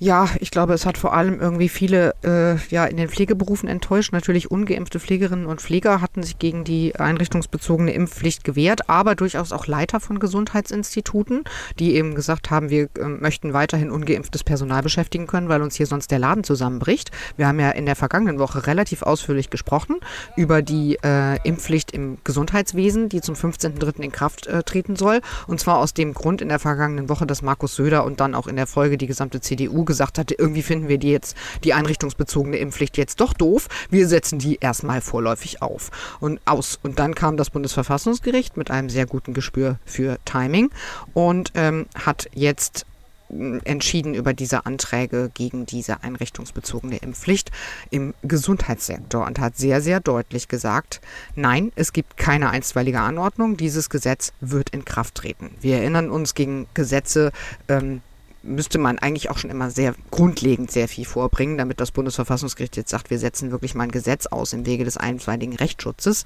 Ähm, in der Regel guckt das Bundesverfassungsgericht sich dann an, wie die Erfolgsaussichten in der Hauptsache aussehen und demnach entscheidet es dann so. Und hier haben die jetzt gesagt, die Verfassungsbeschwerde wäre zwar in der Hauptsache nicht offensichtlich unbegründet, das liegt aber eigentlich gar nicht an der Impfpflicht, sondern an einem formalen Fehler. Mhm. Da habe ich mich ehrlich gesagt natürlich ein bisschen gefreut, Corinna, weil wir haben das ja jetzt auch schon zweimal besprochen, zuletzt jetzt auch in der Rauf vergangenen Woche. Mhm. Ja, und zwar hat das Bundesverfassungsgericht gesagt, dass diese doppelte Verweisung, mit der im Moment gearbeitet wird und die derzeit dazu führt, dass das Robert Koch Institut und das Paul Ehrlich Institut über die Anforderungen entscheiden an die geimpften und genesenen Nachweise, dass es die wohl doch für verfassungsrechtlich sehr, sehr zweifelhaft hält. Mhm. Das ist natürlich, also wenn man über die Frage der Impfpflicht zu entscheiden hat, dann geht es natürlich auch immer darum, wer ist denn eigentlich geimpft in diesem Sinne? Und das definiert jetzt halt eben durch eine doppelte Verweisung im Moment nicht der Gesetzgeber und auch nicht die Bundesregierung per Verordnung, sondern das Robert Koch Institut und das Paul Ehrlich Institut. Mhm. Ähm, da hat das Bundesverfassungsgericht gesagt, das halten wir jetzt äh, verfassungsrechtlich doch für sehr, sehr merkwürdig. Also sie, sie bezweifeln, ob es eine gesetzliche Grundlage dafür gibt, dass diese beiden Bundesinstitute dann per Webseite bindende Regelungen mit Außenwirkung schaffen können. Das ist ja in etwa das, was sich auch jeder normal denkende Mensch dann fragt. Und außerdem haben sie auch noch angezweifelt, ob der Verordnungsgeber nicht selbst konkretisieren muss, wann man eigentlich geimpft und genesen ist. Jetzt völlig unabhängig mhm. ähm, davon, ähm, ob das das vielleicht jetzt nicht das RKI per Webseite machen sollte. Und das will Lauterbach jetzt ja tatsächlich wieder ändern. Genau, das hat er heute Morgen der Bildzeitung gesagt. Ne? Das habe ich vorhin auch noch gelesen. Hat gesagt, er will das wieder irgendwie an sich ziehen. Äh, also da ging es, glaube ich, um den genesenen Status. Hier beim Bundesverfassungsgericht nee, es geht um geht's ja um den Impfstatus. Es geht tatsächlich um beides. Ähm, das ist jetzt immer so ein bisschen verkürzt nur dargestellt worden. Ich habe mir extra die Bild heute nochmal vorgeknüpft. Also ähm, die zitieren jedenfalls aus der Beschlussvorlage für die Bund-Länder-Sitzung heute, dass er sowohl was die, den genesenen Status angeht, als auch die Frage, wer jetzt als vollständig geimpft wird, wieder selber entscheiden möchte. Und da hoffe ich wirklich, also die, da ist die Erklärung auch so abgefahren, ne? Da sagt Lauterbach wirklich allen Ernstes, also unser Gesundheitsminister Karl Lauterbach sagt, er möchte jetzt nicht mehr ähm, dafür gerade stehen für politische Entscheidungen, die andere treffen. Wir sagen also in dem Fall in dem Lothar Fall das RKI. Wieler, genau, äh, mhm. äh, RKI in Sachen Genesenstatus, der ja verkürzt wurde eben von sechs auf drei Monate. Und da möchte er nicht mehr gerade stehen, wo man denkt so, also ich weiß jetzt nicht, ob sich Lothar Wieler drum gerissen hat, dieses, das selber zu entscheiden. Das war ja auch offensichtlich etwas, was aber jedenfalls der Verordnungsvergeber schon mal abgegeben hat. Wir erinnern uns. Das war ja eigentlich tatsächlich mal in äh, eine Verordnung gegossen ja, und dann da rausgenommen äh, mit dem Ergebnis, dass es jetzt eine doppelte Verweisung gibt. Und jetzt tut er so ein bisschen so, Lauterbach, als sei er da Opfer geworden eines äh, einer einer Behörde, die ihm ja untersteht. Ich hoffe, das wurde jetzt ehrlich gesagt alles ein bisschen verkürzt dargestellt gestellt von der äh, Bild, weil das finde ich jetzt ehrlich gesagt auch eine ziemlich krude Begründung. Ne? Also das Ding, um das einmal deutlich zu sagen, solche essentiellen Sachen müssen von der Regierung und von dem Gesetzgeber am besten geklärt werden. Ja, Übrigens auch nicht nur von Herrn Lauterbach. Am besten wäre es dann mhm. tatsächlich, mhm. das in, als Verordnung zu machen, die entweder von der Bundesregierung oder von den Ländern beschlossen wird oder jedenfalls von einem Gremium, das nicht Herr Wieler ist und auch nicht der Gesundheitsminister ähm, äh, Karl Lauterbach, weil das ist einfach zu wichtig, als dass das irgendwie jemand im Alleingang machen könnte, um das wirklich einmal. Genau, im Alleingang und ohne hinreichende demokratische Legitimierung. Ne? Ja. Und das hat das Bundesverfassungsgericht jetzt eben auch gesagt. Da haben sie so einen Schlenker gemacht, irgendwie, mit dem man jetzt zumindest nicht zwingend rechnen musste, fand ich. Ähm, aber in der Sache hat das Bundesverfassungsgericht auch extrem deutlich, vor allem für ein einstweiliges Anordnungsverfahren, gesagt, dass man in Karlsruhe keine durchgreifenden verfassungsrechtlichen Bedenken gegen die einrichtungsbezogene Impfpflicht hat. Ja. Ähm, und die Abwägung dazu ist auch wirklich denkbar kurz und knapp, muss man sagen. Also wie immer vergleicht das Bundesverfassungsgericht, wie wäre es denn jetzt, wenn wir das Gesetz stoppen und wie wäre es, wenn es einfach weiterläuft und sagt irgendwie, naja, ohne Impfpflicht gäbe es halt weniger Impfungen und dann ist das Risiko, dass sich ähm, viele vulnerable Personen, also eben die Patientinnen und die Patienten in den Einrichtungen, um deren Schutz es ja geht bei der einrichtungsbezogenen Impfpflicht, ähm, mit dem Coronavirus infizieren würden, bis man dann eben endgültig über die Verfassungsbeschwerde entschieden hat. Und ähm, das sei sozusagen schlimmer als das Risiko eben des, des Personals, dass die durch eine Impfung in ihrem körperlichen Wohlbefinden eingeschränkt werden oder aber zunächst nicht arbeiten können. Denn das Bundesverfassungsgericht sagt halt auch relativ kurz und knapp, naja, was heißt schon Impfpflicht? Die Betroffenen müssen sich ja nicht impfen lassen, die können dann halt nicht arbeiten gehen für eine gewisse Zeit. So. Mhm. Ähm, Finde ich, ist wirklich sehr kurz. Und dann kommen so noch ein bisschen die üblichen Argumente, naja, Impfungen haben ja selten gravierende Folgen und die, ähm, es ist wichtig, dass man die Übertragungsketten frühzeitig unterbricht und das, äh, und sie sagen eben auch noch, Impfungen würden halt einen relevanten Schutz vor Infektionen bieten. Und zwar, Achtung, auch mit Blick auf die Omikron-Variante des Virus. Also mhm. das ist halt auch schon fast so ein bisschen die, der Fingerzeig in Richtung allgemeine Impfpflicht, ähm, wo man sich ja irgendwie gut vorstellen kann, dass nach dem, was bislang so aus, aus Karlsruhe kommt, auch diese allgemeine Impfpflicht ähm, problemlos durchgewunken werden würde, wenn sie nicht vollkommen dämlich formuliert wird. Und ich muss sagen, dieses, diese Entscheidung aus Karlsruhe, die kann man ja jetzt in der Sache gut oder schlecht finden, aber ich finde sie in der Begründung schon ein bisschen irritierend, denn es ist erstens wirklich ungewöhnlich, dass das Bundesverfassungsgericht sich im Eilverfahren so deutlich positioniert und es ist ja auch überflüssig, denn es ist ja nur ein Eilverfahren. Im Eilverfahren kann man eigentlich sagen, naja, also so die echte Rechtsfrage, die prüfen wir normalerweise halt erst in der Hauptsache und stattdessen sagt das Bundesverfassungsgericht, kann man sich eigentlich jetzt schon irgendwie schenken, die, die Hauptsache, denn wir sind jetzt schon davon überzeugt, dass eigentlich die einrichtungsbezogene Impfpflicht total in Ordnung ist ist, begründet findest, das aber gar nicht so richtig. Ja, du findest, sie haben zu viel gesagt? Ich wollte gerade sagen, das ist doch, eigentlich hätte man sich doch mehr erwartet, oder? Nee, das sehe ich nicht so. Also, weil eigentlich müsste das Bundesverfassungsgericht ja jetzt nur sagen, ähm, wir vergleichen mal, wie wäre es denn mhm. jetzt mit Impfpflicht und ohne Impfpflicht und dann finden wir es einfach schlimmer, wie es, wie es ohne Impfpflicht wäre. So, das wird ja reichen. Und das Bundesverfassungsgericht sagt aber mal direkt noch darüber echt hinausschießend, so im Übrigen haben wir auch keine durchgreifenden verfassungsrechtlichen Bedenken gegen die Impfpflicht. Und das finde ich schon sehr, sehr außergewöhnlich, weil damit, das ist eigentlich eine klassische Vorwegnahme der Hauptsache. Und das macht Karlsruhe ansonsten nie.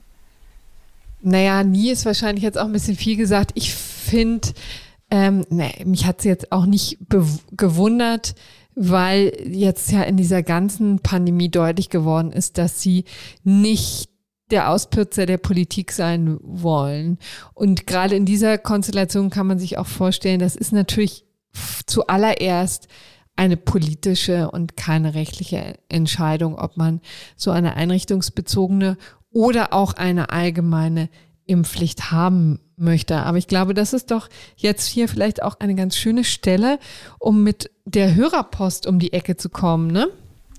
Mach doch mal, ja. Darf mhm. ich das mal kurz ähm, hier tun, denn das freut uns natürlich immer sehr, wenn Sie, wenn ihr hier euch auch zu Wort meldet, insbesondere wenn Pierre und ich uns ein bisschen zu einig sind, wie es letzte Woche ja auch war. Äh, vielleicht sage ich an dieser Stelle einfach nochmal die E-Mail. Das ist einspruchpodcast.faz.de. Da freuen wir uns immer sehr um durchaus auch abweichende ähm, Meinungen. Und hier wurde die geäußert, vielleicht um das nochmal in den Kontext zu setzen. Pia und ich, wir haben ja ähm, letzte Woche darüber gesprochen, dass ähm, jetzt sehr viel Bedenken, rechtliche Bedenken geäußert wurden, insbesondere von dem bayerischen Ministerpräsidenten Markus Söder und Co., ja, dass das alles so vage formuliert sei und äh, hier zu viele Fragen offen seien und deswegen äh, will Söder die nicht vollziehen.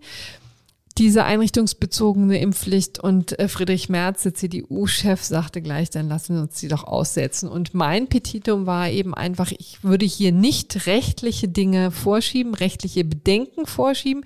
Die schienen mir ein bisschen marginal wenn es doch eigentlich um vielleicht eine Grundsatzfrage geht, nämlich wollen wir die tatsächlich jetzt noch? Ja? Hat sich da vielleicht was geändert, auch am Stimmungsbild in der Bevölkerung und vor allen Dingen an der Frage, wie wir mit den Personalengpässen in der Pflege und im Krankenhausbereich umgehen. So, und da hat sich tatsächlich ein, die Leiterin eines Krankenhauses gemeldet, die gesagt hat, also bei mir sind zwar 90 Prozent geimpft, aber ich sehe trotzdem große, große Probleme äh, bei der Einführung äh, einer einrichtungsbezogenen Impfpflicht. Und zwar sagte sie eben, äh, dass sich hier schon insbesondere seitdem die eingeführt wurde, also im November war ja der Beschluss, seit Dezember gilt dieses äh, Gesetz, wissen wir sehr viel mehr über Omikron und sie berichtete eben, äh, dass sich herausstelle, dass Impfungen gerade nicht vor Ansteckung schützen. Tatsächlich erleben wir täglich im Krankenhaus, dass sich selbst geboosterte Mitarbeiterinnen und Mitarbeiter anstecken und dass sie andere anstecken. Das Argument, dass man mit der Impfung vulnerable Gruppen, also die multimorbiden, meist betagten Patienten schützen wolle, geht insofern ins Leere. Es bleibt also nur der Schutz vor der eigenen schweren Erkrankung, nur wirklich in Anführungsstrichen, weil auch das ist natürlich wichtig bei der Urteilung, dass man sich vor eigener schwerer Erkrankung sehr wohl schützen kann und dass das natürlich auch zu einer Entlastung des Gesundheitssystems führt. So. Und sie hat jetzt auch das Gefühl, dass das Ganze umschlägt und sich die Beschäftigten in der Pflege- und Krankenhausbereich jetzt als die schwarzen Schafe empfinden, weil sie eben diejenigen sind, also haben sie haben zwar gebuckelt und ähm, alles möglich gemacht in den letzten zwei Jahren, aber jetzt müssen sie eben quasi diese einrichtungsbezogene Impfpflicht tragen. Da fühlen sich viele verscheißert, sage ich jetzt mal in meinen eigenen Worten. Das äh, war eleganter mhm. formuliert. Mhm. Und sie sagt ganz klar, wir können auch auf zehn Prozent unserer Mitarbeiterinnen und Mitarbeiter nicht verzichten. So, und dann haben wir noch eine E-Mail bekommen von Carsten Schütz. Er ist Direktor am Sozialgericht in Fulda und der ist nochmal auf die rechtlichen Bedenken eingegangen und ähm, wieder hat mein Eindruck widersprochen, dass die Durchsetzung einer einrichtungsbezogenen Impfpflicht leicht wäre. Für die Gesundheitsämter, so schreibt er, ist das hochkomplex, weil sie in jedem Fall bei jeder Einrichtung prüfen müssten, ob der Schaden des Personalausfalls, den sie mit einem Tätigkeitsverbot herbeiführen, schlimmer ist als das Risiko, einem Nicht-G2-Menschen mit FFP2-Maske zu begegnen. Und er rechnet mit gerichtlichen Verfahren, mit Eilverfahren, die unter Zeitdruck laufen und die Arbeitskraft in den Landkreisen binden. Und er kritisiert auch mal, dass es eben jetzt ein völlig freies Ermessen gibt, das der Gesetzgeber den Gesundheitsämtern eröffnen hat und die jetzt auch prüfen müssten, zum Beispiel, ob der Lohnausfall für die betroffenen Familien und insbesondere Alleinerziehende ähm, die Betroffenen dann in die Armut stürzt. So und vor Artikel 3 ist es nicht zu rechtfertigen, jemand seinen Beruf zu untersagen in Abhängigkeit vom Zufall, wie viele mit ihm ungeimpft sind und wie groß die Belegschaft ist. So. Also das wollte ich hier nochmal als äh, weitere Wortmeldung ich finde das auch wirklich, das sind ja auch wichtige Wortmeldungen und das sind ja Dinge, mit denen man sich beschäftigen und auseinandersetzen muss, meines Erachtens, bevor man auch als Bundesverfassungsgericht sagt, wir haben dagegen keine durchgreifenden verfassungsrechtlichen Bedenken und das nur in einem einstweiligen Anordnungsverfahren. Und mhm. das ist schlicht nicht passiert. Von daher finde ich schon irgendwie, dass man da vielleicht so ein bisschen, ich sag mal, nicht Verständnis dafür haben kann, aber dass man langsam nachvollziehen kann, dass nicht nur bei Gegnerinnen und Gegnern von Corona-Maßnahmen der Eindruck entstehen kann, dass aus Karlsruhe in diesen Punkten echt wenig juristisch Glanzvolles kommt, sondern wirklich mehr ergebnisorientierte Entscheidungen, die zum Teil wirklich politisch anmuten. Und äh, da bin ich jetzt auch wirklich nicht deiner Meinung, Karlsruhe hat da keine Politik zu machen. Und ich finde, das liest sich wirklich schon fast Nee, äh, also weil du jetzt vorhin meintest irgendwie, äh, das ist ja irgendwie auch klar, dass es eine politische Entscheidung ist und Karlsruhe da nicht reinfuschen möchte. Und ich finde aber, Karlsruhe hat schon juristische Entscheidungen zu der Thematik zu treffen. Und okay. das, was von da jetzt kommt, liest sich schon echt fast politisch, muss ich. Also juristisch wirklich, wirklich schwach und, und mhm. knapp begründet und fast schon politisch. Und das noch im Kontext mit dem Timing, eben dann in der vergangenen Woche, als sich alle über die, über die einrichtungsbezogene Impfpflicht stritten, fand ich schon, naja, irritierend. Okay, das lassen wir doch jetzt mal so stehen und kommen zu unseren Nachträgen. Da hast du uns etwas zu dem AfD-Richter Jens Meyer mitgebracht? Ja, da müssen wir uns jetzt ein bisschen kurz fassen, weil auch da die, die sozusagen die Geschichte noch nicht zu Ende geschrieben ist. Ähm, hört euch bitte, wenn es euch interessiert, die Folge 192 vom 12. Januar an. Da hatten wir euch Jens Meyer vorgestellt werden. Äh, Jens Meyer ist ein ehemal, also ist ein AfD-Abgeordneter, der von 2017 bis 2021 Mitglied des Bundestags war. Vorher und, wenn es nach ihm geht, auch nachher, ist Jens Meyer Richter. Der war früher am Landgericht Dresden und er hat jetzt, nachdem äh, er nicht, eben in, nicht wiedergewählt worden ist in den Bundestag, hat er einen Antrag gestellt ans sächsische Justizministerium, dass er in den Justizdienst zurück darf. Und da gab es dann einen ziemlichen Aufstand, weil Jens Meyer selbst für die Verhältnisse der AfD ja, wie soll man sagen, ähm, schon sehr rechts außen ist und weil es berechtigte Zweifel daran gibt, dass der Mann sich immer so auf dem Boden der freiheitlich-demokratischen Grundordnung bewegt oder sich nicht vielleicht mehr auf die Fahnen geschrieben hat, die zu bekämpfen. Ähm, jedenfalls hatte das sächsische Justizministerium erst gesagt, ja, der Mann hat einen Rückkehranspruch und Punkt um. Wir gucken jetzt mal, wo wir den unterbringen. Dann gab es aber tatsächlich zunehmenden öffentlichen Aufruhr und, und zunehmend auch, auch Widerstand in den Medien dagegen. Und jetzt hat das Justizministerium nach mehreren Wochen äh, sich bewegt und hat tatsächlich gesagt, okay, wir haben jetzt eine Entscheidung getroffen und zwar haben die sich überlegt, Jens Meyer jetzt in den Ruhestand zu versetzen. Mhm. Das Wie kam am letzten Wochenende. Der ist gerade 62 geworden. Mhm. Das heißt, er hätte jetzt eigentlich schon noch irgendwie, ja, knapp vier Jahre so. Und ähm, jetzt soll er in den Ruhestand versetzt werden. Das bedeutet natürlich auch, er kriegt dann zwar gekürzte, aber er kriegt weiterhin Bezüge. Kann man sich jetzt mal pseudomäßig drei Sekunden drüber aufregen. Auf der anderen Seite halte ich das erstmal per se eigentlich für eine vernünftige Idee, ähm, weil da nämlich die letzten Wochen dann so äh, relativ viel drüber gestritten wurde, ob man denn Verfehlungen in seiner Zeit im Bundestag, also wirklich echte Entgleisungen, wie gesagt, hört euch die vorhin genannte Folge gern nochmal an, ob man die denn sozusagen nehmen kann, um jetzt ähm, ihm seinen Beamtenstatus zu entziehen oder in irgendeiner Form dafür zu sorgen, dass er eben nicht mehr als Richter tätig werden darf oder ob das nur gestützt werden dürfte auf, auf Äußerungen und so weiter, die er als Richter getätigt hat. Und und da hat das Justizministerium in Sachsen jetzt ähm, offensichtlich versucht, einen anderen Weg zu gehen. Das wird gestützt auf den, uh, ich glaube, 31 deutsches Richtergesetz ist das. Und ähm, da sagt das Justizministerium, das kann man dann unter anderem darauf stürzen, äh, stürzen, stützen, dass Jens Meyer vom sächsischen Verfassungsschutz als rechtsextrem eingestuft wird.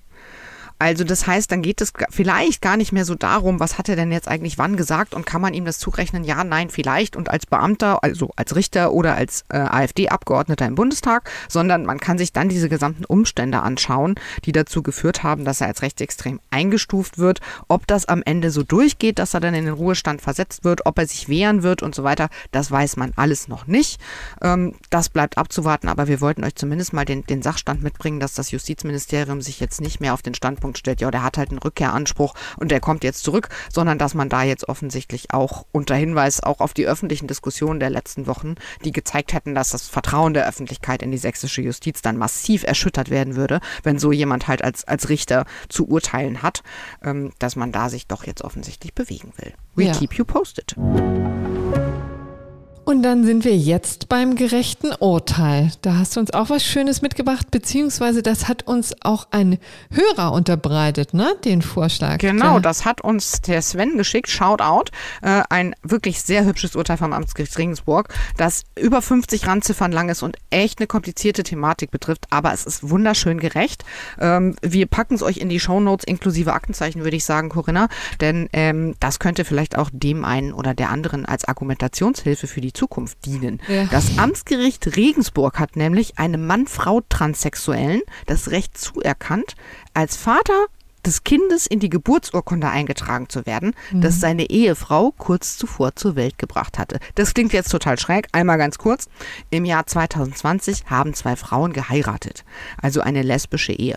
Im November 2021 hat eine davon das männliche Geschlecht angenommen. Also ihr Vorname wurde geändert, ist, das ist jetzt ein Mann, Geschlechtszugehörigkeit, alles nach dem transsexuellen Gesetz anerkannt. Und ein paar Wochen später, im Dezember 2021, bringt seine Ehefrau ein Kind zur Welt.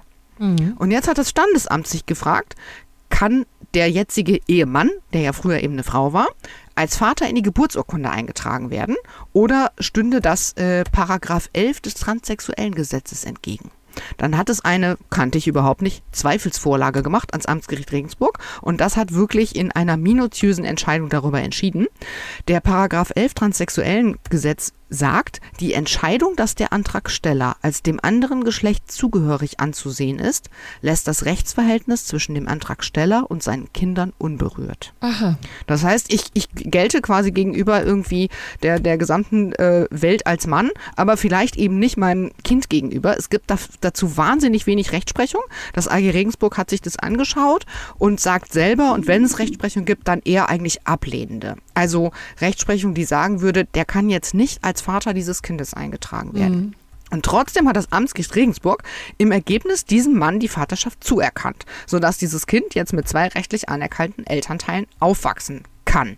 Und es ist wirklich, es ist super kompliziert, dieses ganze äh, transsexuellen Recht im Deutschen ist ja wahnsinnig kompliziert. Es ist auch wahnsinnig irgendwie, wie soll man sagen, konservativ und ist seit Ewigkeiten nicht geändert worden, ist auch manchmal nicht stringent. Ich versuche es jetzt einfach so kurz zu machen, dass man vielleicht einigermaßen nachvollziehen kann, wie das AG Regensburg argumentiert. Die sagen nämlich, wir wenden den elf transsexuellen Gesetz gar nicht an. Denn der soll ja mhm. das Kindeswohl schützen. Der Sinn von Paragraph 11 transsexuellen Gesetz ist nämlich, das Kind soll keine Nachteile dadurch erleiden, also Familien oder auch zum Beispiel erbrechtlich, dass eins seiner Elternteile sein, sein Geschlecht und seine Identität verändert. Mhm. Aber welche Nachteile können das sein? Weiß man nicht. Naja, ne? dass man zum Beispiel, dass man dann zum Beispiel ähm, sein Erbe verliert oder so. Und jetzt sagt das Amtsgericht Regensburg, ähm, dass dieses Kind aber gerade keine Nachteile ähm, dadurch erfährt, dass der, dass sein jetzt Vater das männliche Geschlecht zugeordnet würde und er quasi der Vater wird. Im Gegenteil, sagt das Amtsgericht Regensburg, das Kind hätte Nachteile, mhm. wenn an das vormals weibliche Geschlecht des jetzigen Vaters, das ist echt kompliziert, angeknüpft werden würde. Denn, und jetzt kommt es, ist wirklich lustig, das Kind hat ja schon eine biologische Mutter. Das hat ja das Kind auf die Welt gebracht, es bleibt auch die biologische Mutter, die bleibt auch weiblich. So, und wenn jetzt aber der Frau-Mann-Transsexuelle weiterhin als Frau behandelt werden würde, dann hätte das Kind nur einen Elternteil weil ja. es nämlich im deutschen Recht keine Co-Mutterschaft gibt in lesbischen Ehen. Denn während man halt wenn man in eine Ehe hineingeboren wird von Mann und Frau, dann wird man automatisch auch das Kind des Mannes obwohl hm. man vielleicht der Vater eben vielleicht nicht der biologische Vater ist. Ne? Genau, ähm, aber das muss man Ehen vielleicht ist, einmal ganz, ganz deutlich sagen, ne? weil im Grunde genommen tut das Gericht nichts anderes als diese sehr pragmatische Lösung aus dem heterosexuellen Bereich, nämlich zu sagen, also überträgt es, ne? Denn im heterosexuellen Bereich ist es ja gerade so, dass der Mann, wenn du verheiratet bist, automatisch der Vater wird, selbst wenn ziemlich offensichtlich ist, dass er es nicht ist. Ja, also wenn, genau, also es ist völlig egal, ob das biologisch der Vater ist. Genau. Der wird dann rechtlich egal. gesehen der Vater, sobald das Kind in die Ehe hineingeboren ist. Also dieses, diesen sehr pragmatischen Ansatz aus der heterosexuellen Beziehung überträgt er jetzt auf solchen Fall. Nichts anderes ist passiert. Klingt wirklich sehr pragmatisch, ne? Und tatsächlich auch für alle Beteiligten absolut sinnvoll. Genau, also es ist wirklich in, äh, im Einzelnen sehr, sehr kompliziert. Es wendet dann die Vorschrift nicht an und so weiter. Aber es begründet das extrem gut mit Sinn und Zweck der Vorschriften und sagt, naja, am Ende irgendwie gäbe es halt eine krasse Ungleichbehandlung gegenüber Kindern, die in eine heterosexuelle Ehe hineingeboren werden. Genau aus diesem Grund, weil das eben bei lesbischen Müttern quasi nicht gilt. Da wird die eine nicht automatisch Mutter, wenn die andere das Kind zur Welt bringt. Und dann sagt das, ähm, sagt das AG Regensburg ähm, sehr, sehr schön irgendwie, man würde sonst dem Kind die Möglichkeit nehmen, in der juristischen Sekunde seiner Geburt zwei Elternteile zu bekommen, die durch ein in Form der Ehe nach außen deutlich gewordenes Versprechen, verbindlich füreinander einstehen zu wollen, Verantwortung füreinander übernommen haben. Sie haben vielleicht noch mehr als heterosexuelle Eltern außerdem durch einen bewussten Akt der medizinischen Zeugung des Kindes auch dokumentiert, Verantwortung für ein Kind übernehmen zu wollen. Mhm. Ich finde, dem dem braucht man echt nichts hinzuzufügen. Ne? Ja. Das ist meine Begründung, warum das ein gerechtes Urteil ist, auch wenn es vielleicht fast gegen den Wortlaut der Norm verstößt. Aber das Ergebnis ist wirklich toll und wie gesagt, wir packen es euch in die, in die Shownotes. Vielleicht bringt es dem einen oder der anderen was als Argumentationshilfe. Ja, herzlichen Dank, äh, wie gesagt, für diesen Input an Sie, an euch. Ja, und bitte mehr davon. Wie gesagt, einspruchpodcast.faz.de. Ja, und dann verabschieden wir uns für diese Woche, warten gespannt auf die Beschlüsse der Bund-Länder-Sitzung nachher und freuen uns auf nächste Woche. Und hoffen, dass ihr uns bis dahin gewogen bleibt. Habt eine gute Woche. Ciao, ciao. Bis dann. Tschüss.